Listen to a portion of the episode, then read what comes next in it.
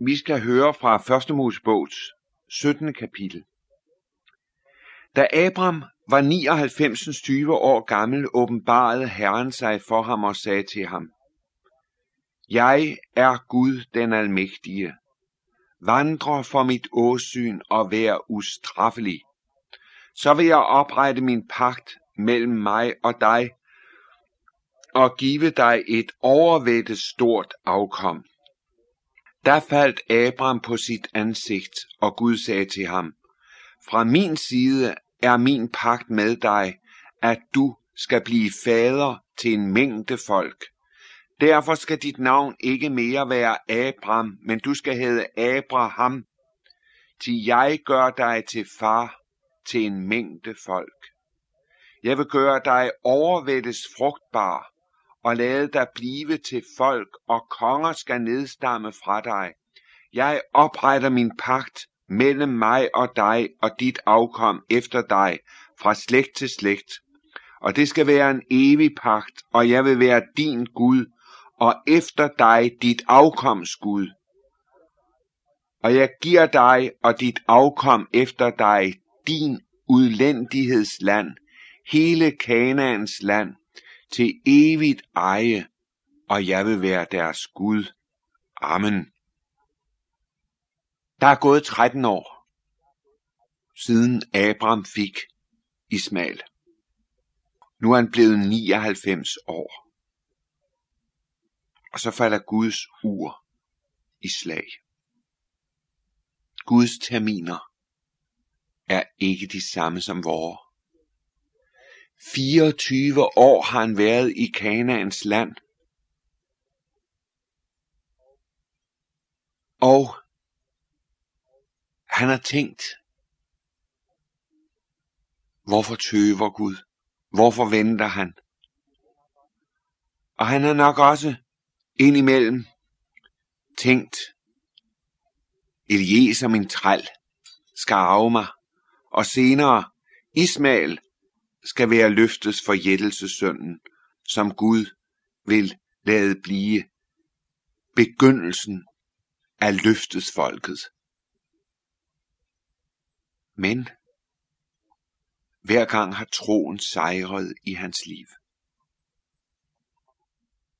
Og nu kommer Gud til ham og åbenbarer sig for ham.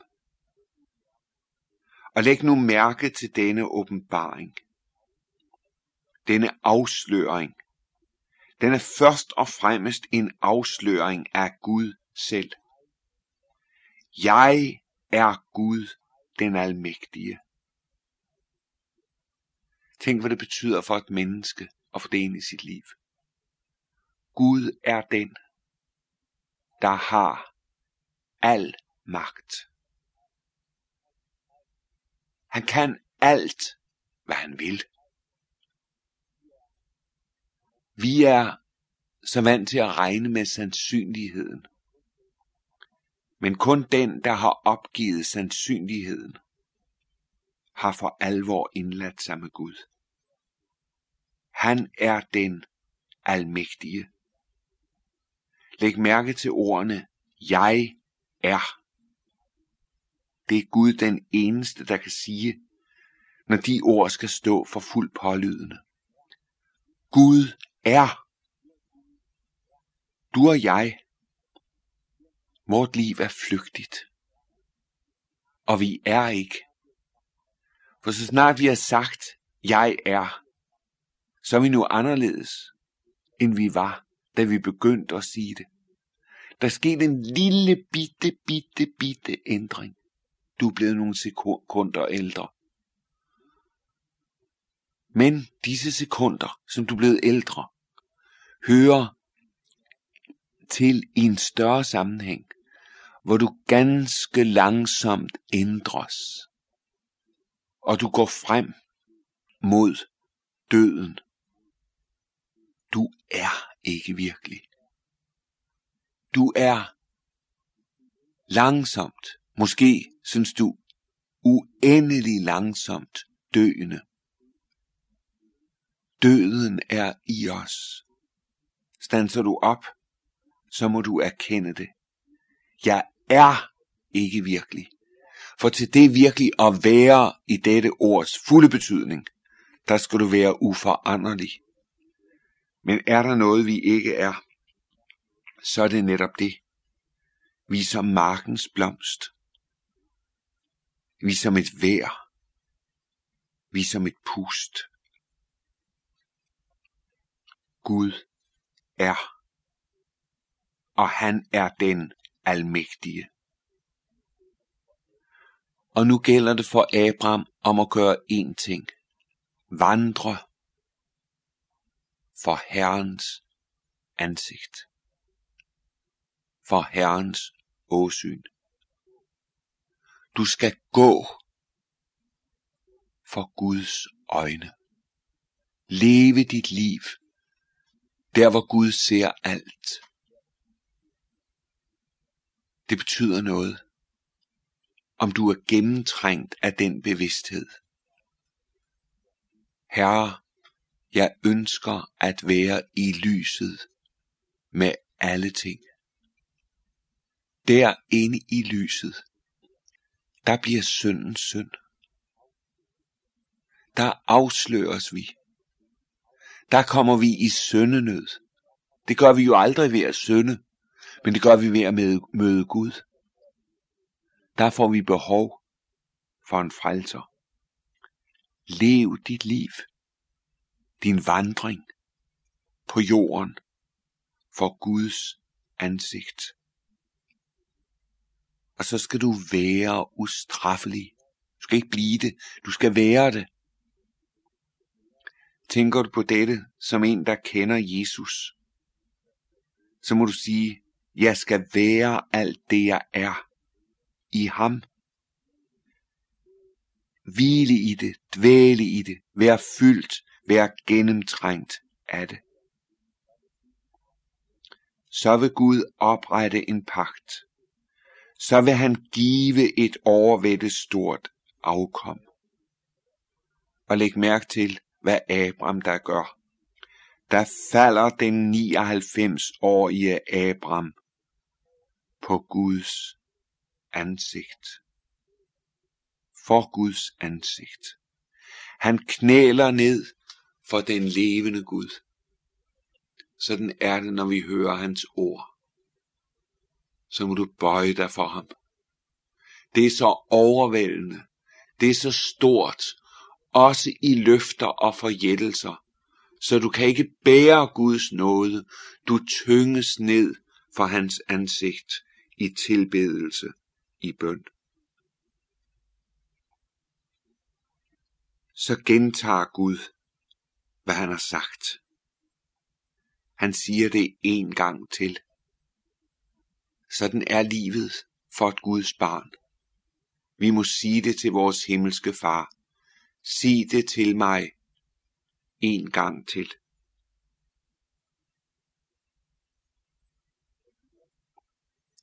Så lyder det til Abram, du skal få et nyt navn.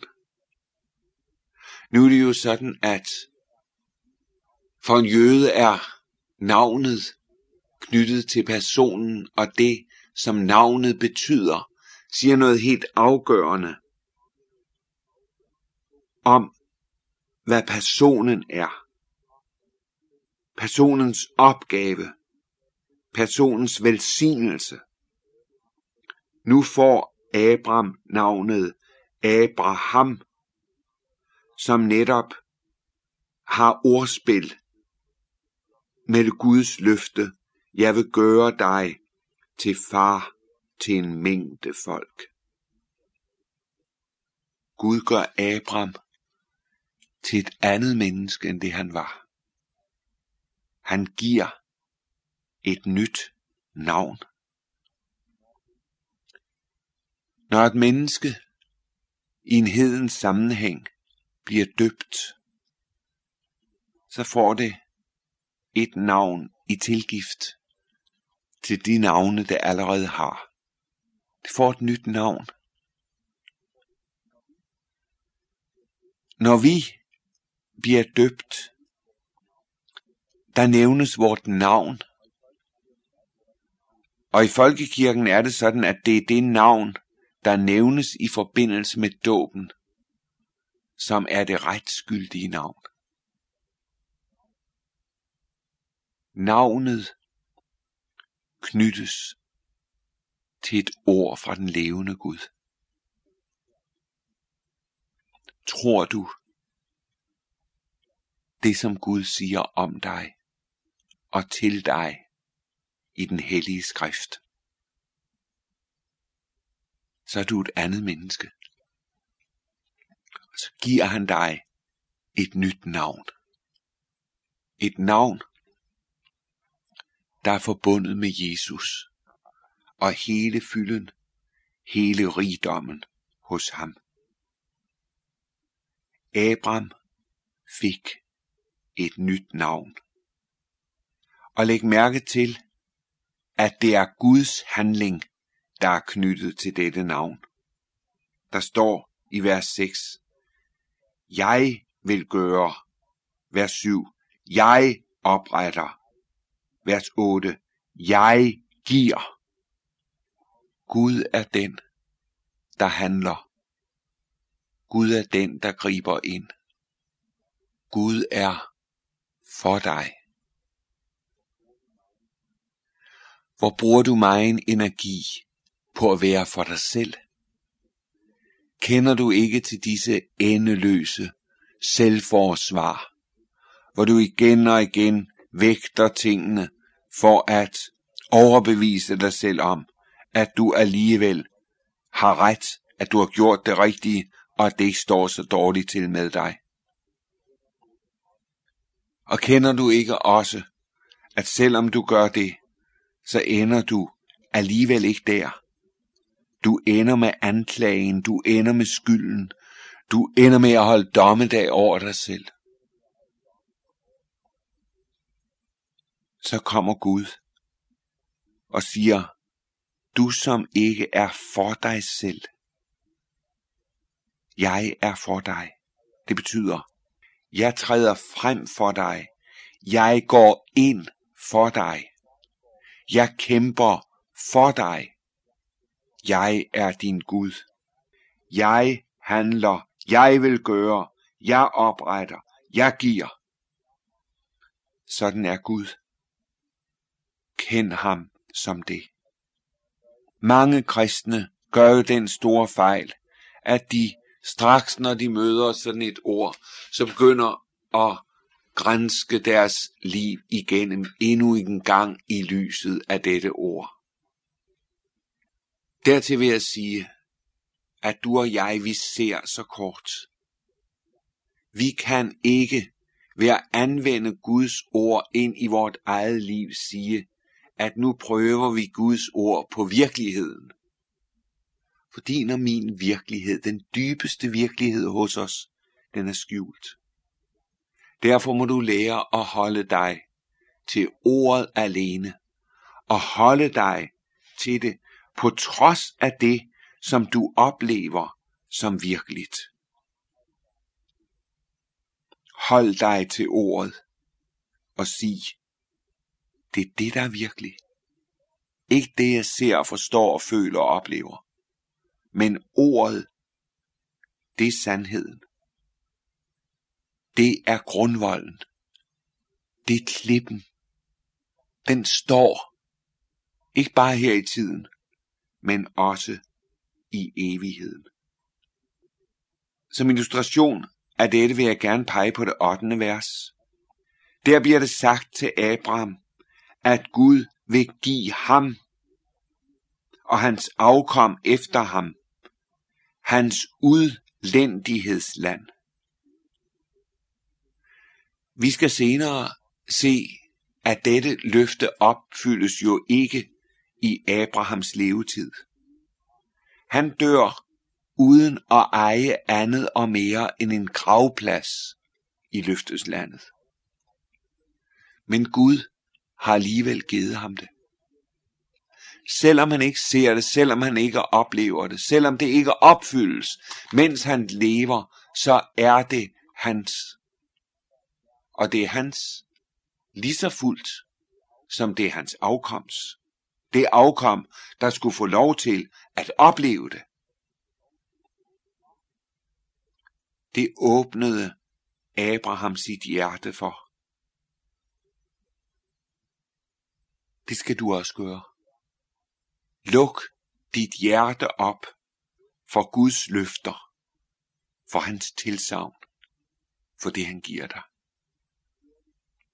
Så hører vi om den pagt, der indstiftes, vers 9. Derpå sagde Gud til Abraham, men du skal på din side, men du på din side skal holde min pagt, du og dit afkom efter dig fra slægt til slægt. Og dette er min pagt, som I skal holde, pagten mellem mig og eder, at alt af mandkøn hos eder skal omskæres. I skal omskæres på eders forhud. Det skal være et pagtstegn mellem mig og eder. Otte dage gamle skal alle af mandkøn omskæres hos eder i alle kommende slægter, både de hjemmefødte træller og de, som er købt, alle fremmede, som ikke hører til dit afkom. Omskæres skal både dine hjemmefødte og dine købte. Min pagt på eders læme skal være en evig pagt. Men de uomskårne, det er mandkøn, der ikke 8. dagen omskæres på forhuden. De skal udryddes af eders folk. De har brudt min pagt. Gud knytter sin største velsignelse til Abraham, til en pagt, til et tegn, et pagttegn, omskærelsen. Sådan er det også i det nye, den nye pagts tid, hvor Gud knytter sine løfter, sine forjættelser til dåbens hellige pagt. Israelitterne, de skulle omskæres. De skulle bære et tegn, et pagtstegn på sig, på deres læme. Sådan er det også i den nye pagt. Vi tegnes, både for vort ansigt og for vort bryst, med korsets tegn, til et vidnesbyrd om, at vi, du og jeg, skal tilhøre den korsfæstede og opstandende frelser, vor Herre Jesus Kristus. Du må gå ind under pakten. Du må lade korset være tegnet i dit liv. Du må være mærket af det. Vi oplever det så stærkt i hedensk sammenhæng, hvor den, der kommer til tro på Jesus, skilles ud fra den sammenhæng, han før stod i, og går ind i en ny sammenhæng i forbindelse med dåben. Men dybest set gælder det jo også os i et såkaldt kristent land. Gennem pagtstegnet indvis du, helliges du Herren. Det er ikke noget, som du og jeg gør kraft af noget af vort eget. Nej. Han tager os i favn. Han velsigner os. Og dåben er et virkekraftigt sakramente, fordi ordet er knyttet til vandet. Guds levende, skabende, virkende ord. Hvor er det forunderligt som forældre at kunne bære sit barn til dåben og lade det mærke. Bringe det ind i Guds favn og vide, at nu indeslutter han også dette barn.